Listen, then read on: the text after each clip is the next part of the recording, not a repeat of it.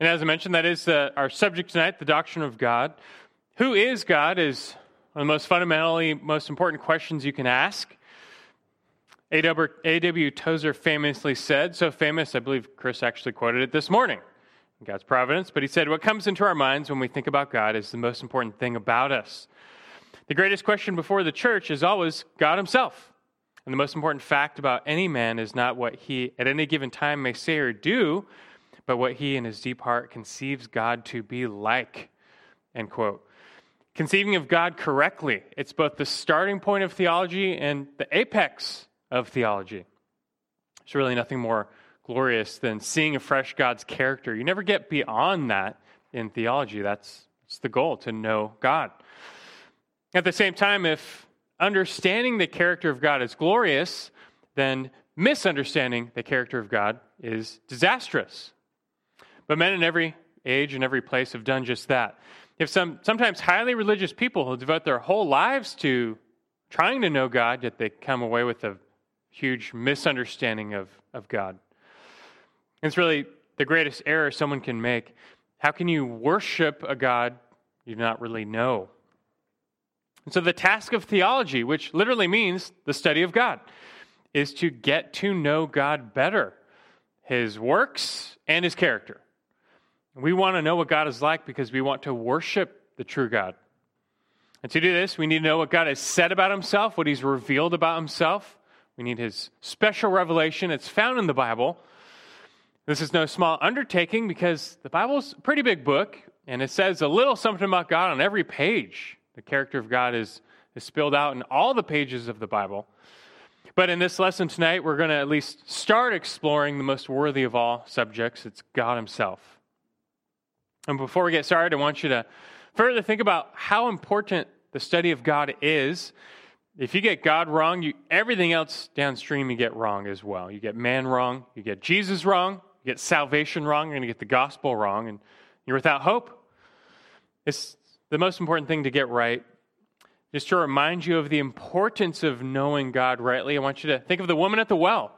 If you'd like to turn to John 4 and follow along, although I'm going to start reading John 4, 19 through 24, where Jesus encounters the woman at the well. And after he convicts her of her adulterous relationships and her sin, she says back, John 4, 19, the woman said to him, Sir, I perceive that you're a prophet. Our fathers worshipped in this mountain. You people say that in Jerusalem is the place where men ought to worship. Jesus said to her, Woman, believe me, an hour is coming when neither in this mountain nor in Jerusalem will you worship the Father. You worship what you do not know. We worship what we know, for salvation is from the Jews. But an hour is coming, and now is, when the true worshippers will worship the Father in spirit and truth. For such people, the Father seeks to be his worshippers. God is spirit, and those who worship him must worship in spirit and truth. So, in this passage, who's the real seeker? God is the seeker. What's he seeking? He's seeking true worshipers, those who will worship him rightly. And what makes for true worship? Worshiping him in, Christ says, spirit and truth. This woman had two essential problems with her worship. She had the wrong location and the wrong content. She believed the right location for worship was Mount Gerizim, as, opposed to Jerusalem, which the Jews believed. And she believed the right content for worship was the first five books of the Old Testament. Being a Samaritan, they rejected everything else except the first five books. And Jesus corrects her on both points. Regarding right place of worship, Jesus says it's not Gerizim, it's not even Jerusalem.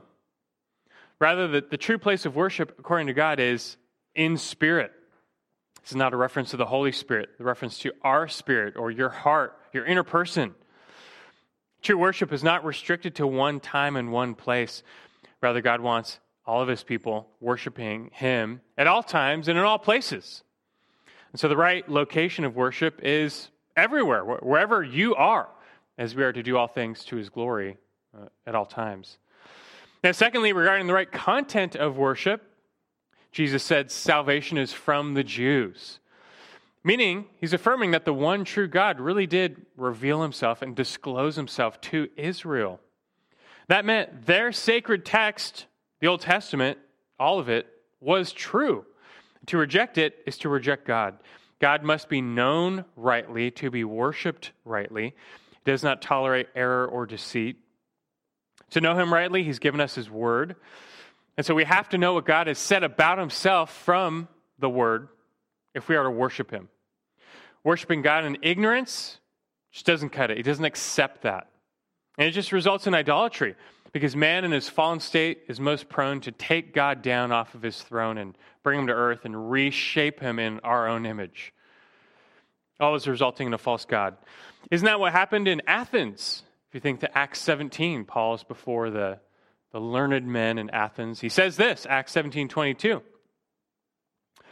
And Paul stood in the midst of the Areopagus and said, Men of Athens, I observe that you are very religious in all respects.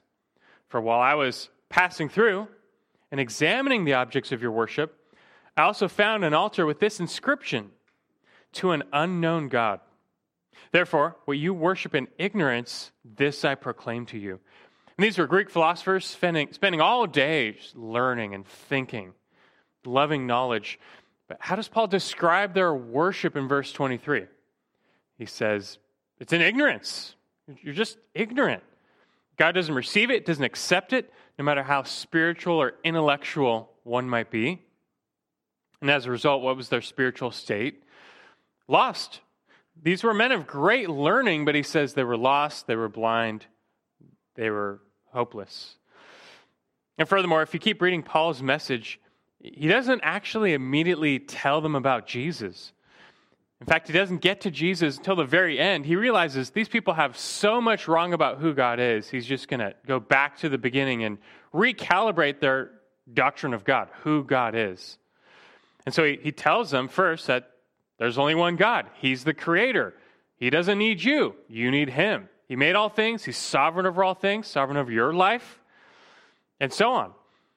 All have gone astray from this one God, and he's calling ev- men everywhere now to repent. Only then does Paul actually get to Jesus in that message on Mars Hill. You see, we can't even hope to make sense of the gospel the good news of Jesus if we don't know who God is, if we don't know his character, the gospel is meaningless. All this goes to say the doctrine of God shouldn't surprise you, but it's absolutely essential to theology, all of it. It's absolutely essential to worship, it's absolutely essential to right living. All false teaching can be traced back to some lie about God. All of our sin in life can be traced back to some lie we've momentarily believed about God. And all our fears and doubts and worries we give into can be traced back to some lie we are, again, believing about God. And if you're going to counter this, you need to know God. You need to know your God. How well do you think you, you really know the God you, you worship, you serve? There's many in the church who I would say they, they don't know him very well at all. But all this goes to say, with the rest of our time this evening, we're going to be studying theology proper, is what it's called, the doctrine of God. This is a basic Bible doctrine series going through the, the main branches or, or uh, forms of, of theology. And the doctrine of God is, is right up there at the top of the list. This is not just to fill your minds, but to, to give you a little sampling to help you know your God better, that you might worship Him, not just in spirit, but also in truth, and live rightly before Him. There is a ton of ground to cover to try and cram in the, the doctrine of God into one lesson, but that's what we're going to try and do. Just two parts the attributes of God and then the nature of God. But those are two big parts the attributes of God and then the nature of God.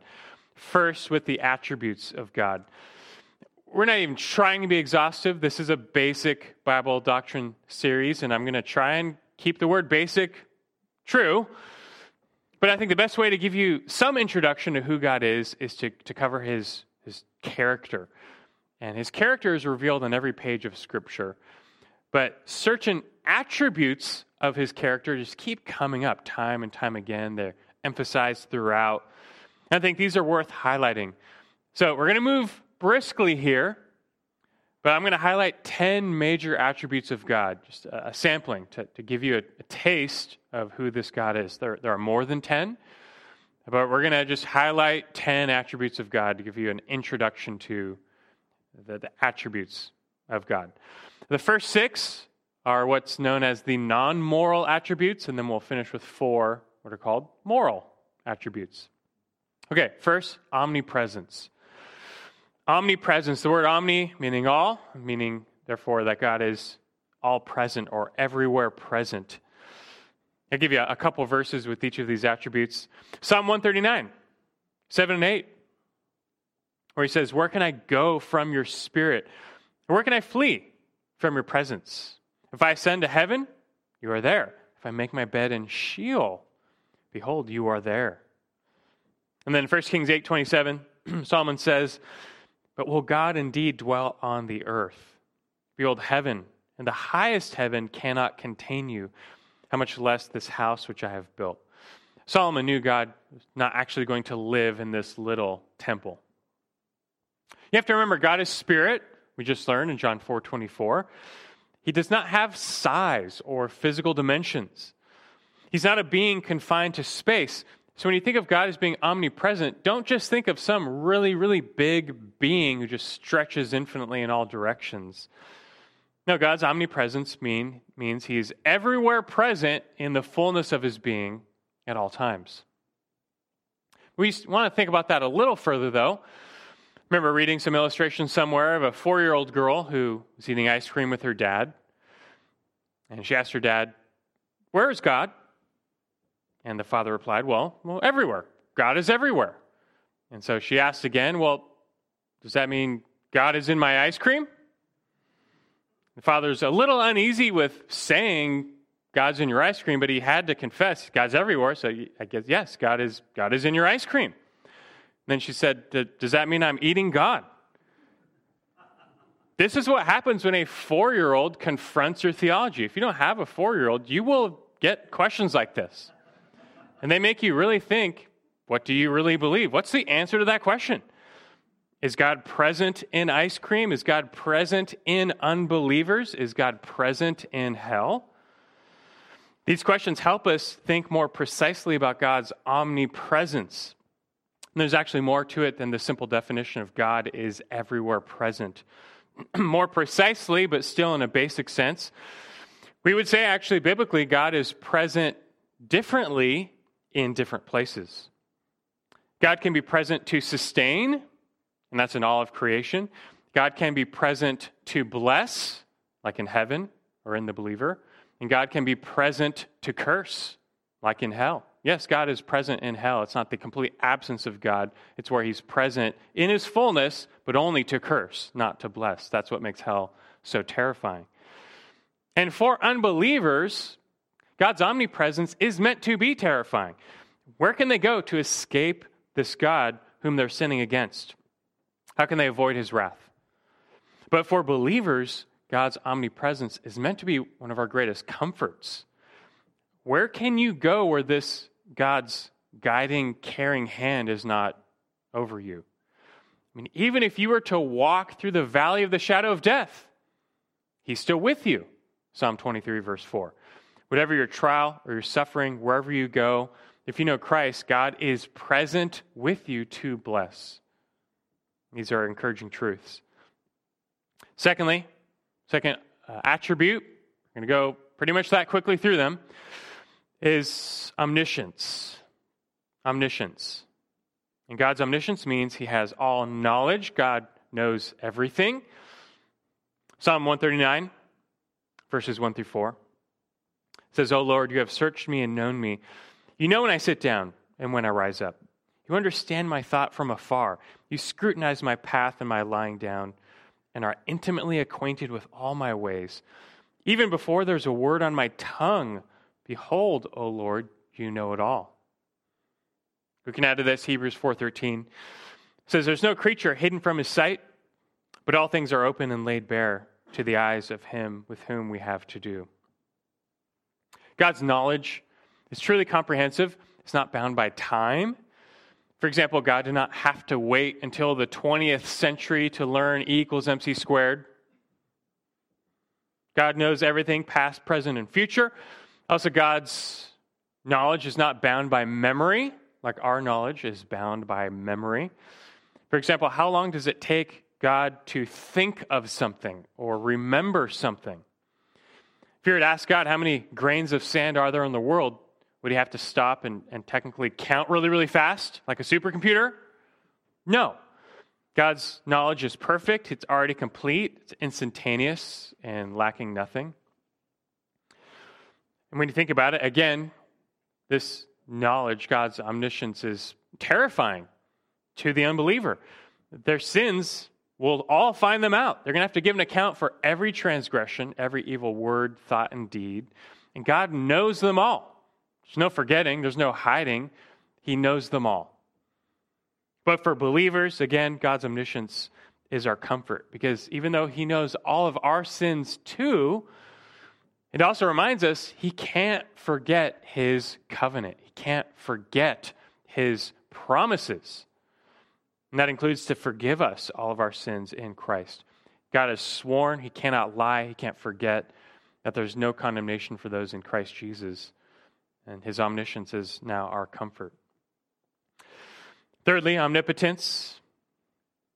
It's the third of, of the omni attributes. Omnipotence means that God is all powerful. Which we would really define it as God is able to God is able to do anything he wants to do. That's in accordance with his nature. Jeremiah 32, 17. It says, O Lord God, behold, you have made the heavens and the earth by your great power and by your outstretched arm. Nothing is too difficult for you. In Psalm 115, verse 3, it says, Our God is in the heavens. He does whatever he pleases. Now, atheists, for years, have comforted themselves in their disbelief of God with this age old riddle that supposedly disproves God and his, at least his omnipotence. You may have heard it before. I remember hearing it before I became a believer, freshman year of college. Another girl in the dorms made this her argument. The question apparently disproves God, or again, at least his omnipotence. But can God create a stone so large that he cannot lift? Can God create a, a, rock or a stone so heavy that he can't actually lift it? If the answer is yes, he can create such a stone, it would disprove his omnipotence because he, he can't lift it, he's unable to lift it the answer is no, that he can't make such a stone, well, that also disproves his omnipotence. He's not powerful enough to make such a stone. And so, either way, apparently God's omnipotence is disproved, and therefore there is no God. Or so they say. But unfortunately for atheists, it's, it's, a, it's an interesting riddle, but it's not a legitimate question. Because the problem with their logic is that they're doing well refuting a God of their own making. They're just not refuting the God of the Bible. God's omnipotence, according to the Bible, means that God is able to do all things that are in harmony with his attributes and his nature. But God cannot do all things. God's omnipotence does not, does not mean he can do all things. He cannot contradict his own nature. He can only do things that are compatible with his attributes. Several things God cannot do. God cannot lie. Titus 1 2. God cannot fail to keep his promises. Numbers 23 19. God cannot be tempted by evil. James 1:13. There are many things God can't do. Within, within the realm of his nature and attributes, he can do all things, but he cannot contradict himself. God's inability in those cases is not his weakness. That's actually part of his strength, his perfection. It's like in baseball, if there's a batter who's only able to hit home runs, every time he's up to bat, it's just a home run. You would say this batter is incapable of hitting singles or doubles or triples. But is that inability a weakness? No, it's just a consequence of his true strength. And the good news, though, for those in Christ, God has all power uh, Within his attributes, he will use it. He's promised to use it, among many other things, to guard us. It's because of his power that we can say, if God is for us, who can stand against us? who will separate us from the love of Christ? There's no challengers. Nothing is able to separate us from God because of his power. He assures that we're secure in his will forever. Many more implications to his power, but when rightly understood. With all these attributes, even though, again, I'm just giving you a sample, that's all we can do here. Uh, but we, we have to understand God as he reveals himself, not as Greek thinkers once thought of him or as our modern day uh, philosopher might think of him. We want to know how he's revealed himself truly in his word and leave it there. All right, we got to move on. Number four, self existence, a fourth attribute of God, giving you a sample of 10 attributes of God to help you know his nature, his character, rather. And fourth would be his self existence. God's self existence means that he has the ground of existence in himself, which is to say, he exists on his own. He does not owe his existence to any other thing. Rather, every other thing depends on God for its existence. The painting owes its existence to the painter.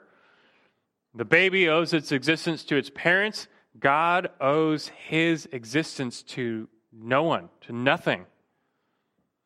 God's self existence is akin to his independence. That the theological word for this is aseity. Aseity. God exists perfectly apart from creation. He does not need creation. You might find this in Acts 17, 24 and 25, back to Paul's sermon, where he tells them, The God who made the world and all things in it, since he is Lord of heaven and earth, does not dwell in temples made with hands, nor is he served by human hands as though he needed anything, since he himself gives to all people life and breath and all things. You also see this derived from Exodus 3:14, where God tells Moses his special name. He said, God says to Moses, I am who I am. And he said, Thus you shall say to the sons of Israel, I am, has sent me to you. God's revealing his covenant name. His covenant name is Yahweh. In Hebrew, that's derived really from the, the verb to be, haya in Hebrew. And uh, what God is communicating by giving his covenant name Yahweh, that's derived from the verb to be, he's showing that that's part of his essence is his self-existence. He just is. He's the God who just is. He was, he is, he evermore shall be. This is part of his essence as the creator. It can be very hard for people to wrap their minds around God's self existence. That's understandable because everything we know and interact with, including ourselves, uh, had a beginning. Everything you can think of, except God, had a beginning. It's, it's, well, in a sense, inconceivable for us to think of not having a beginning. Whether you can really wrap your mind around that or not, it really does help highlight what we call the, the creator creation distinction, a distinction. And that there's just a vast qualitative, fundamental difference between God and us. He's just a different order of being. God's self existence confronts us with God's otherworldliness. We call it his transcendence. And you could take that and run with it and go very deep. But our reaction to it should always be worship. You know, the definition of worship is ascribing worth and praise to that which is most worthy. And, and who else or what else is worthy of our adoration than, than such a God, this uncreated, self existent being? He made us. How can the worship of any created thing compare to the worship of the one who's uncreated, God? It's one of the reasons God hates idolatry. There's just that, I made that thing. It's not worthy of the worship that I am worthy of, he would say. God's aseity also puts us in our place. It reminds us, you know, the world does not revolve around us. Life does not revolve around us. And most certainly, God does not revolve around us. Just the opposite. God doesn't need you. God doesn't need anything for his being, for his glory. You need him. You're actually counting on him for every millisecond of your existence. You continue to exist for the unbeliever even in their rebellion, because God allows it, He's actually upholding him. Whatever you think God owes you in life, just delete it. Because He owes you nothing, you owe Him everything. And so Don't grumble and complain against this God. Don't, don't moan because he hasn't ordered everything in life for your glory and your praise. Any good thing you receive is a gift coming down from the Father of lights. It's an aspect of his mercy. But just let all this create a big vision of God in your minds. God is really big. You and I are really small. God's at the center of all things. You are not. And I'll tell you, uh, that realization is the first step in fixing so many theological and practical problems people have. They just they they invert that. They're really big, God's really small. That's where you get problems. Number 5. Eternality. Fifth attribute, eternality. And God's eternality is very much related to his self-existence. If aseity is God's independence from creation, his eternality is his independence from time. Right? He's independent from creation, and his eternality means he's independent from time. Just as God is self existent, means he also has no beginning and no end. God is an, eternal being. He's Lord of time. He's separate from it, he's above it, yet he's free to enter it for his purposes. That's what the Bible teaches. Again, two verses Psalm 90, verses 2 through 4. Or Moses says, Before the mountains were born, or you gave birth to the earth and the world, even from everlasting to everlasting, you are God. You turn man back into dust and say, Return, O children of men. For a thousand years, in your sight, are like yesterday when it passes by, or as a watch in the night. You also have 2 Peter 3 8, which is like the New Testament equivalent of that verse where Peter says, Do not let this one fact escape your notice, beloved, that with the Lord, one day is like a thousand years, and a thousand years like one day. Now, just like self existence, God's eternality is just very difficult for us to truly conceive of. We, we can s- sort of imagine what it's like to have no end, but really going backwards, we really cannot imagine what it's like to have no beginning. It, it just goes beyond us. But like I've said before, this is part of what makes God so different from us.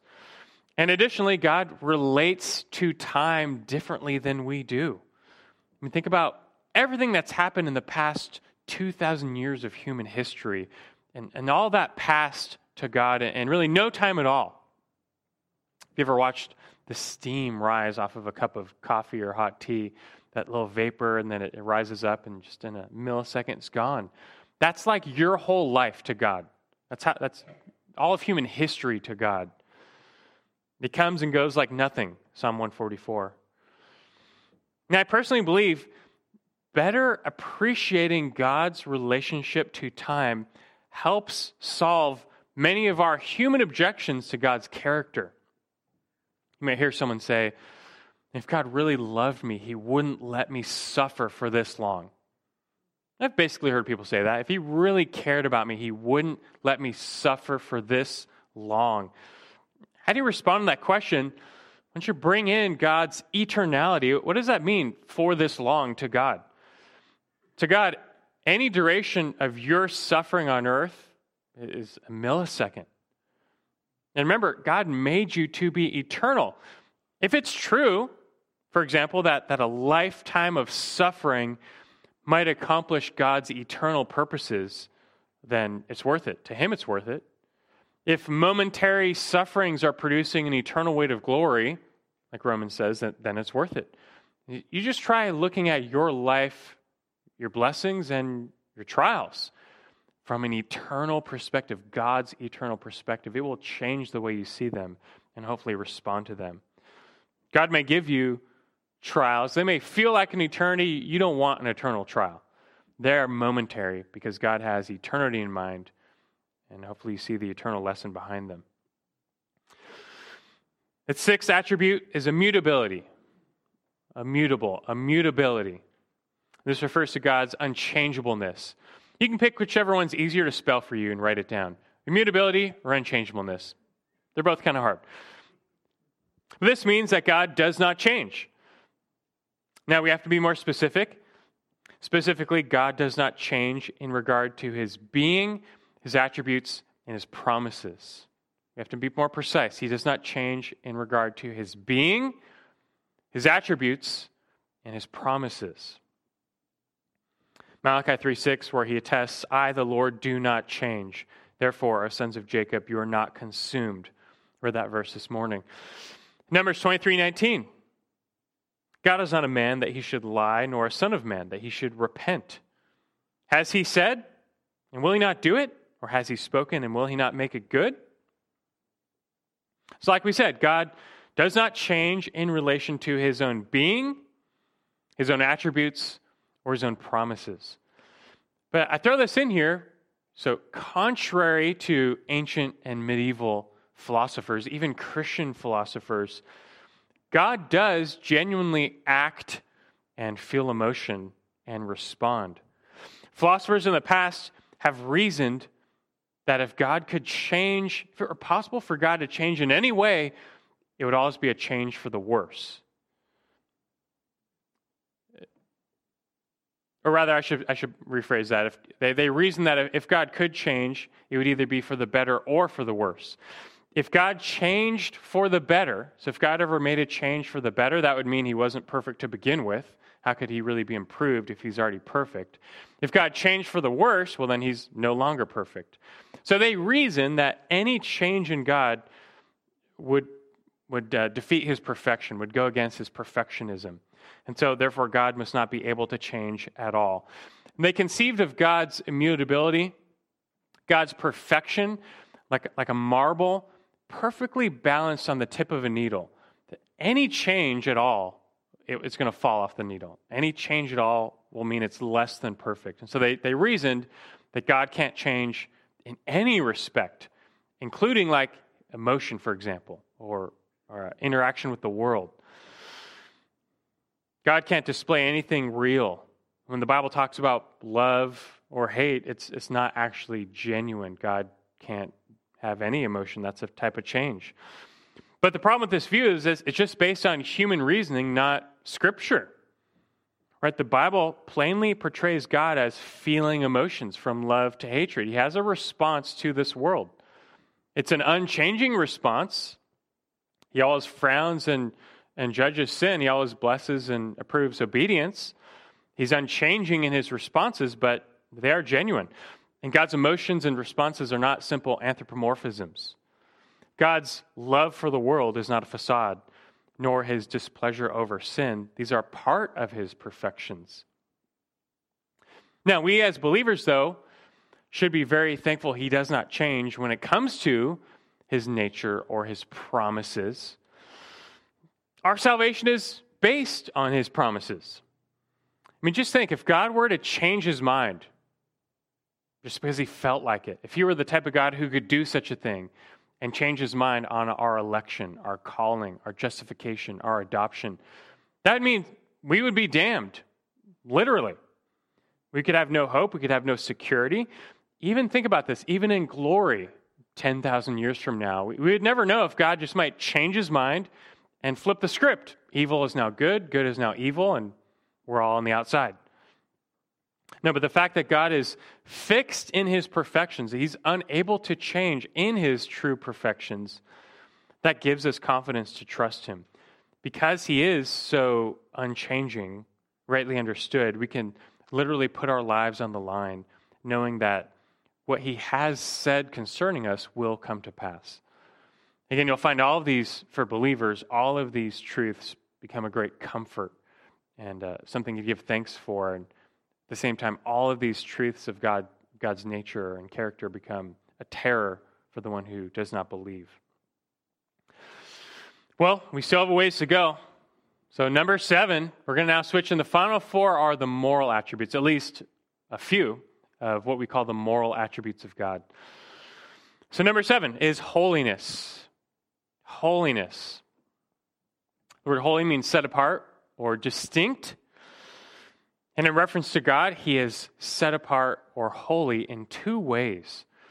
And first, he, he's set apart from his creation, meaning he's transcendently holy. He's not a part of creation, he's not a part of the created order. He's set apart in his being.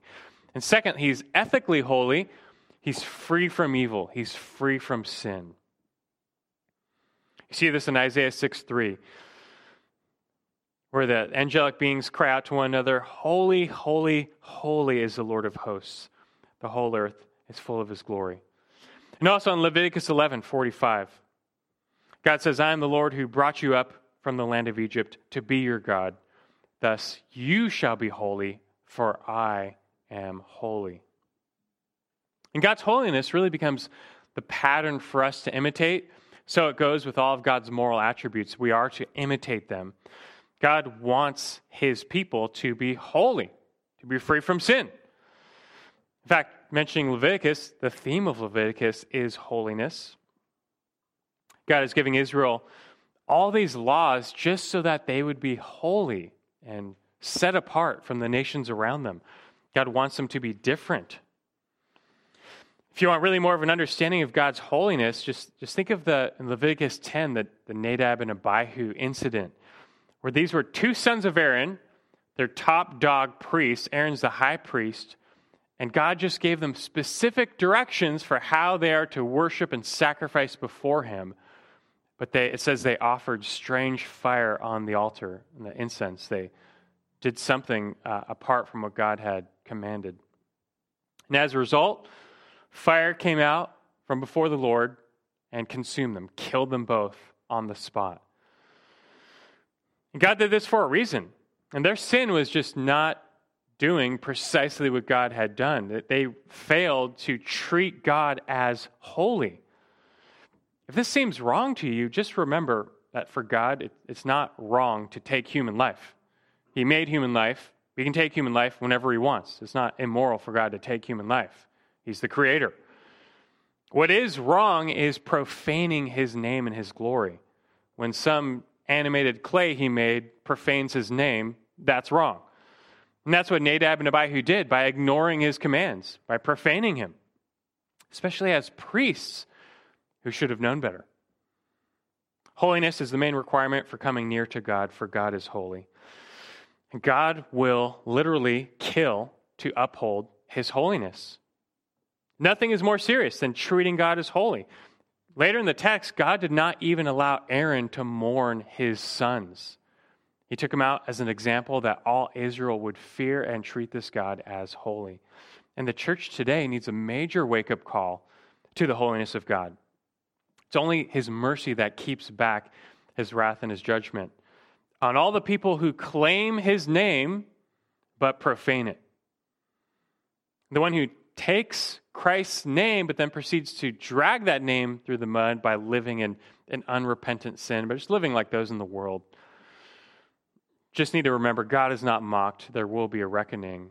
You are to be holy as your heavenly Father is holy. Number eight is righteous or righteousness. Righteousness. righteousness, justice, they kind of go together. Two different words in the English, but they're derived from the same word group in the Greek and the Hebrew. They're closely related. And God's righteousness means He always does what is right. He always does what is right. Deuteronomy 32, verse 4 says of God, the rock, his work is perfect, for all his ways are just. A God of faithfulness and without an injustice, righteous and upright is he. Psalm 33, 4 and 5 says, The word of the Lord is upright. He loves righteousness and justice. You know, all throughout history, men have questioned the righteousness and justice of God Thinking, for example, how can a, a just, how can a fair God send people to hell forever? It just doesn't seem fair. It doesn't seem just. But we have to again remember who defines right and righteousness? Man or God? God does. Again, the problem is that men like to bring God down off of his throne and conform him in our image, remake him according to our likeness, and then you know, pass judgment on him. If ever God's actions fail to line up with man's sense of justice, then it has to be God who's in the wrong. It couldn't be us. Our sense of justice is wrong. But no, Scripture affirms God is perfect in all of his ways, including his righteousness and his justness. He, he's the one who defines right and just. And right is whatever conforms to his character. God himself is the ultimate standard of right and wrong. He holds justice in his hands. And so, whenever man's sense of justice and God's sense of justice fail to line up, it is man's sense of justice that needs to change, not God's. That's just Romans 9 20 and 21. God's righteousness should make all men fear because the bad news is we are not righteous. We fall short of his righteousness. We're not holy. We've actually transgressed his rightness, his sense of what is right. And the consequence of that is God's wrath, which some list as a separate attribute of God, but we won't cover that here. But Romans 1:18 says the wrath of God is revealed from heaven against all ungodliness and unrighteousness of men who suppress the truth in unrighteousness. All of mankind is not in the right with God, we're in the wrong with God.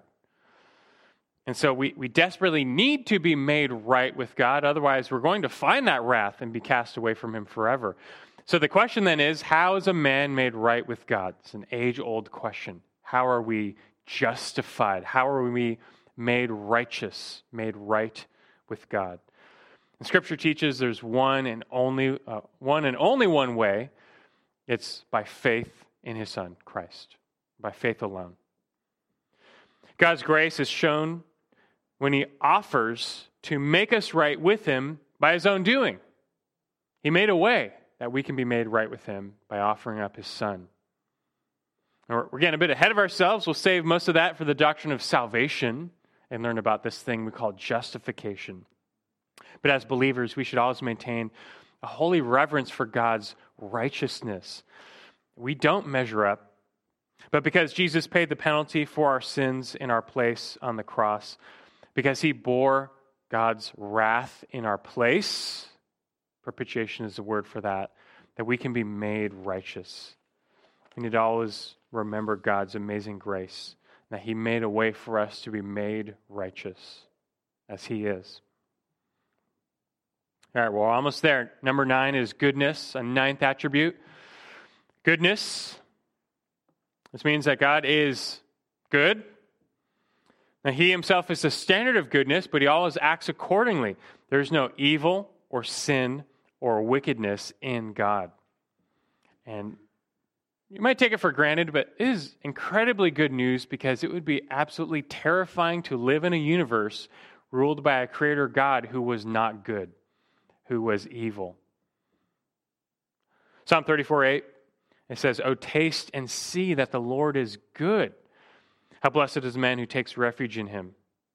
And Psalm 100, verse 5 says, For the Lord is good. His loving kindness is everlasting, and his faithfulness to all generations. God's goodness really encompasses two other well known attributes, you might say, and that's mercy and grace. Mercy and grace you could say they're expressions of his goodness and his kindness. God's mercy can be thought of as uh, not giving people what they do deserve, and grace can be thought of as giving people what they don't deserve. And when God saves someone, he's giving them both. He's giving them mercy in that he's not sending them hell, which is what they deserve. And he's showing them grace by bringing them to heaven, which they don't deserve. And God's goodness is even shown in a measure to those who hate him. The lost, the wicked, the rebellious, even as they persist in their rebellion, God shows goodness in giving them time to repent. That was the message in 2 Peter. He allows them to exist in that rebellion, and he continues to shower them with what's called common grace. He gives them many good things in this life. Everyone receives more than he deserves in this life from God. And for us who have received uh, even more than that, his special grace, his special goodness in Christ, we should give all the more thanks for his goodness. Never forget his goodness.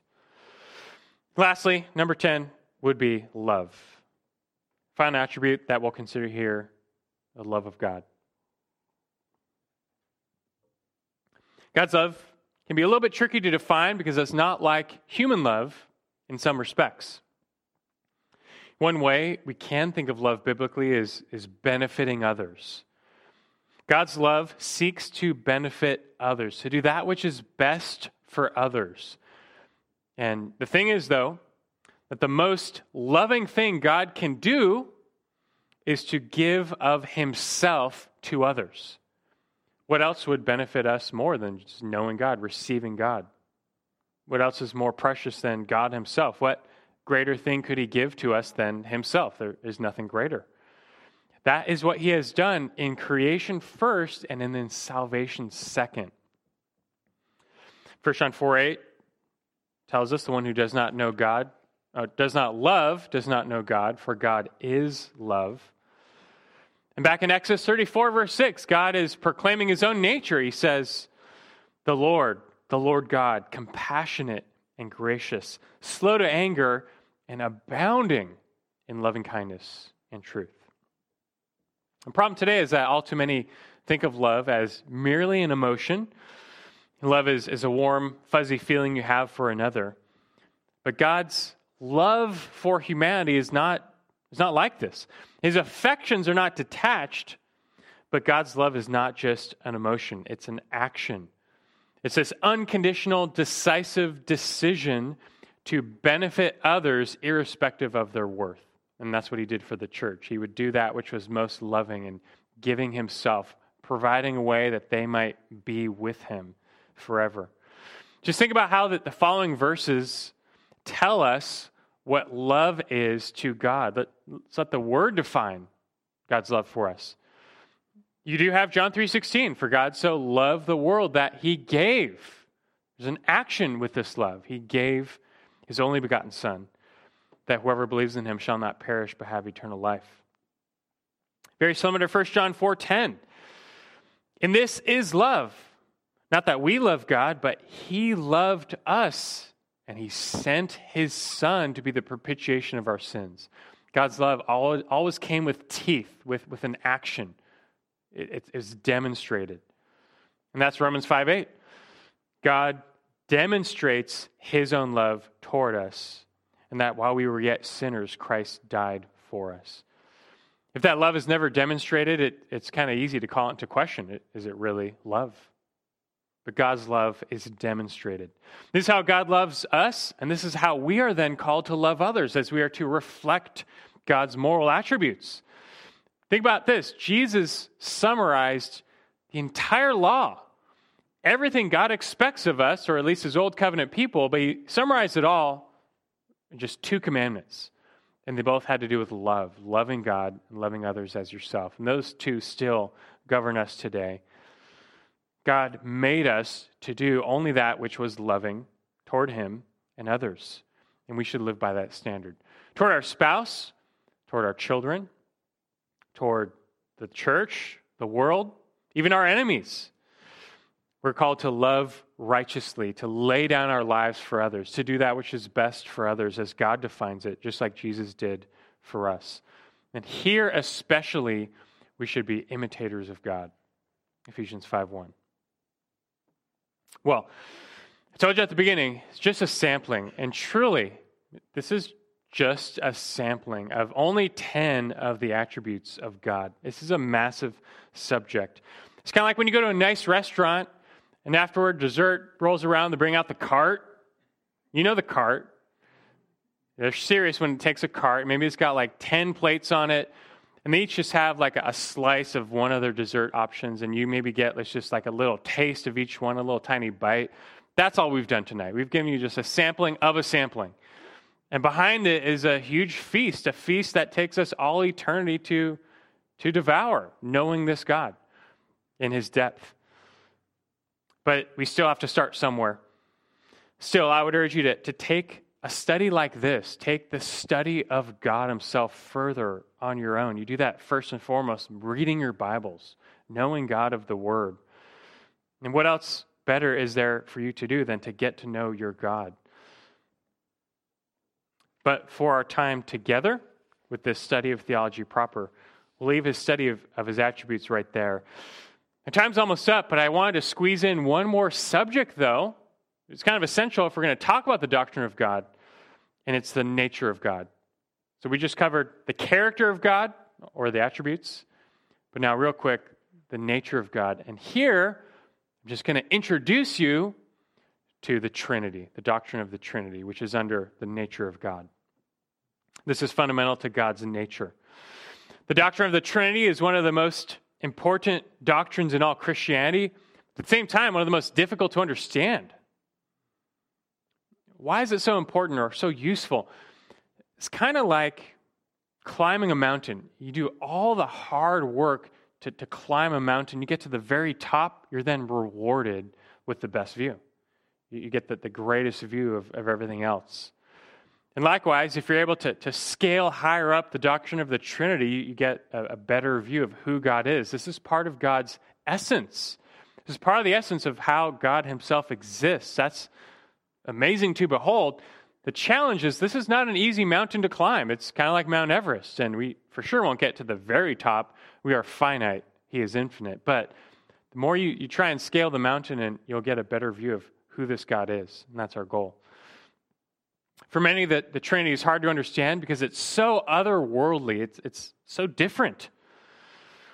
It should be obvious, but it's worth saying God is not like us. He's not a creature, he's not a man. Stop thinking of God like just like a human.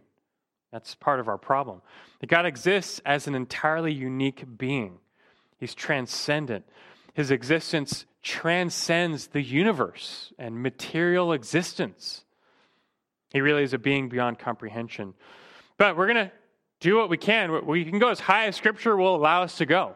And we go no further. People who go further go up past the oxygen zone and, and die. And they go into false teaching.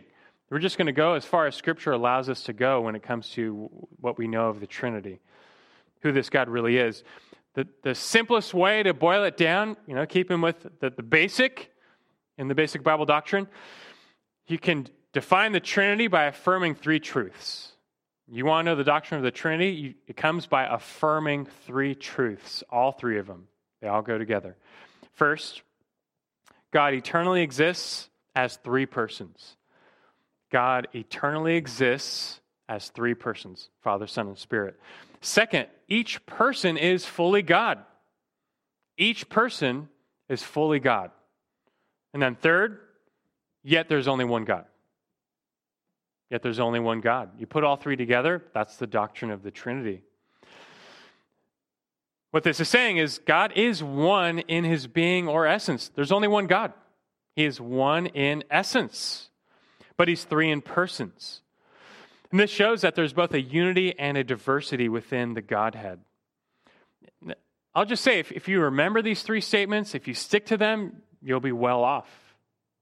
Pretty well off. God eternally exists as three persons. Each person is fully God, yet there's one God. Now, again, as much as I'd like to, to dive into this, I'm not going to give you proofs of these doctrines. I'm not going to take time to prove these to you from Scripture, but each of these three truths can be overwhelmingly supported by Scripture. This is why we believe it. It's just because it's what the Bible says. It's not a contradiction, it is a paradox. It's not saying God is one and three at the same time in the same respect. That would be a contradiction. He's one and three at the same time, but in different respects. That's more of a paradox, not a contradiction. But nonetheless, the only reason we believe this is because the Bible says so. The Bible does affirm all three statements. We, we put them all together and, and keep them together best we can, but we're just going to say what the Bible says. God is three persons. You have, for example, like Matthew 28 19. Jesus tells his disciples to baptize others in the name of the Father, the Son, the Holy Spirit.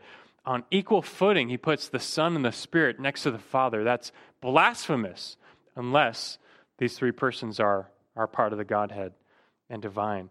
And you have many other, we call them Trinitarian formulas throughout the New Testament. Each person is fully God. The Father is fully God, 1 Corinthians 8 6. The Son is fully God, John 1 1, John 20 28. The Spirit is fully God, Acts 5 3 through 4. Don't bother writing those down. Just know that The deity of Father, Son, and Spirit can be soundly proven throughout the Bible. So God is three persons. You'll find many a chapter or verse on that. Each person is fully God, same thing, but there's only one God. You know, you, you only take the first two statements, you have polytheism, uh, polytheism right? God is three persons, each person is, is fully, uh, fully God. You stop right there, you have three gods. And we believe in three gods, but that's not what the Bible teaches. There's only one God. Deuteronomy 6, 4 and 5, the Lord is one. James 2:19, God is one. And so we just let it be. This is what scripture teaches. There's only one God, one in his essence, one in his being, but three in his personhood. Now, when, regarding these three persons, what, what does that really mean? What makes them different? Scripture does affirm some differences. Overall, the difference among the persons of the Trinity is the way in which they relate to one another and to the world. And these are meaningful distinctions, but not distinctions in being or essence. Along these lines, I can summarize for you. Each of the members of the Trinity are, are seen in the Bible having different functions, roles, and activities. I'll give you a sampling. we see them having different roles in creation. Who made the world? God is the right answer. But we might say the Father spoke creation into existence. He said, Let there be light, Genesis 1 3. The Son carried out the creation decreed and actually brought about things. John 1 3 says, In Christ all things were made. Same thing with Colossians 1. We also say the Spirit sustained creation and manifested God's presence. You see in Genesis 1 2, the Spirit was moving over the face of the waters. The triune God made the world, but these three persons played different roles. Same thing as salvation, very parallel to salvation. The Father planned redemption, the Father predestined some to adoption, and it was the Father who sent the Son into the world. Ephesians 1 3 through 6. It was the Son who obeyed the Father, and he accomplished redemption by giving his life on the cross. It's Ephesians 1 7 through 12. But then the Spirit comes in who seals redemption, he gives new life, he applies redemption, and powers sanctification. It's Ephesians 1 13 and 14. They have different roles different activities, different responsibilities. And there's a different chain in command. Within the Trinity, the Son submits his will to the Father, and the Spirit submits his will to the Father and to the Son. This submission or subordination and role does not mean the members are inferior to one another. Rather, the submission is only uh, in their function. It's not a submission of being or essence, it's just a submission of function. It's part of the, the unity and the cohesiveness of God's Trinitarian nature. If I can quickly mention common uh, Trinitarian errors from church history, that the top three, and they come by denying points one, two, and three. Right? Uh, the basic way to understand the Trinity, just stay safe, affirm three truths. God eternally exists as three persons. Each person is fully God, yet there's only one God. But throughout church history, some have denied these three points and they, they turn into certain errors. First is modalism, which denies statement number one. It claims God does not really exist as three distinct persons. God's just one God, one person, and he appears in three different modes or forms. And you might say, like, what's the difference? But it's really denying the personal relationship within the Trinity. So when Jesus is praying to the Father in Gethsemane, it's just a sham. It's not really, there's nothing actually happening there because the, th- the, the, three persons of the Trinity are just different modes. There's no, there's no bite to the personhood of, of God. The second error is called Arianism. Denies statement number two. Arianism claims that the Son and the Holy Spirit are not divine. They're not fully God. They were created by the Father. They had a point in time and space. They're creations. They're not part of God. And they deny the deity of the Son and the Spirit, which again goes against Scripture. Then the third error is called tritheism, which denies statement number three, and it's basically polytheism that there's just there's three gods. And uh, of course, Scripture is so clear in all of these but especially that there's only one God. We are monotheistic. The simple lesson to learn from these errors is that regardless of how clear the doctrine of the Trinity is to you, however much you understand or don't understand, you stick to the three statements which are backed by Scripture, that you're safe. You're just saying what Scripture says. You can take him quite high up the mountain because Scripture says a lot about God's nature, and so do so. But always make sure you're being guarded and guided by Scripture, not philosophy, not man's reasoning unaided by Scripture, but let the Word be your guide and God's nature. Just to finish, we might ask why is the doctrine of the Trinity so important? What's at stake? Denying it, as some do today still. But uh, although this is a vast question, in short, the atonement is at stake, for one. I mean, if Jesus is a created being and not God, it's impossible for him to have made a full atonement for our sins, to fully propitiate the infinite wrath of God on the cross. It's not possible for a creation. And further, we can't trust Jesus or the Spirit in their work as intercessors for us. You get the Trinity wrong, you're going to find a domino of getting so many other things wrong. But getting the Trinity right it actually opens, opens up the door for understanding many other things, including humanity. For example, God programmed Trinitarian truths like headship and submission into marriage, for example. It's the basis of our roles in marriage come from the Trinity. Also, the church body. God designed this thing called the church to reflect his own unity among diversity. In the Godhead, there's a, an essential unity, yet a diversity. And he made the church to be the same way. The fact that Jesus prayed to his Father, which was a genuine prayer, he prayed for our oneness, just as he and the Father are one. That prayer was based on Trinitarian truths we would do well to ponder. You think about the Trinity, and it can boggle the mind, but it should elicit wonder and worship. It's, it's worth your time to think about these things. It's worth your time to, to try and get to know your God all we've done tonight, this is, this is a little Bible study, equipping you with some basic Bible doctrine about God. You, though, have to take it further. You've got to take what you've learned, dwell on it, go further with it, read your Bibles, and, and, and sit in awe of this God. Let the knowledge of God fuel your true worship.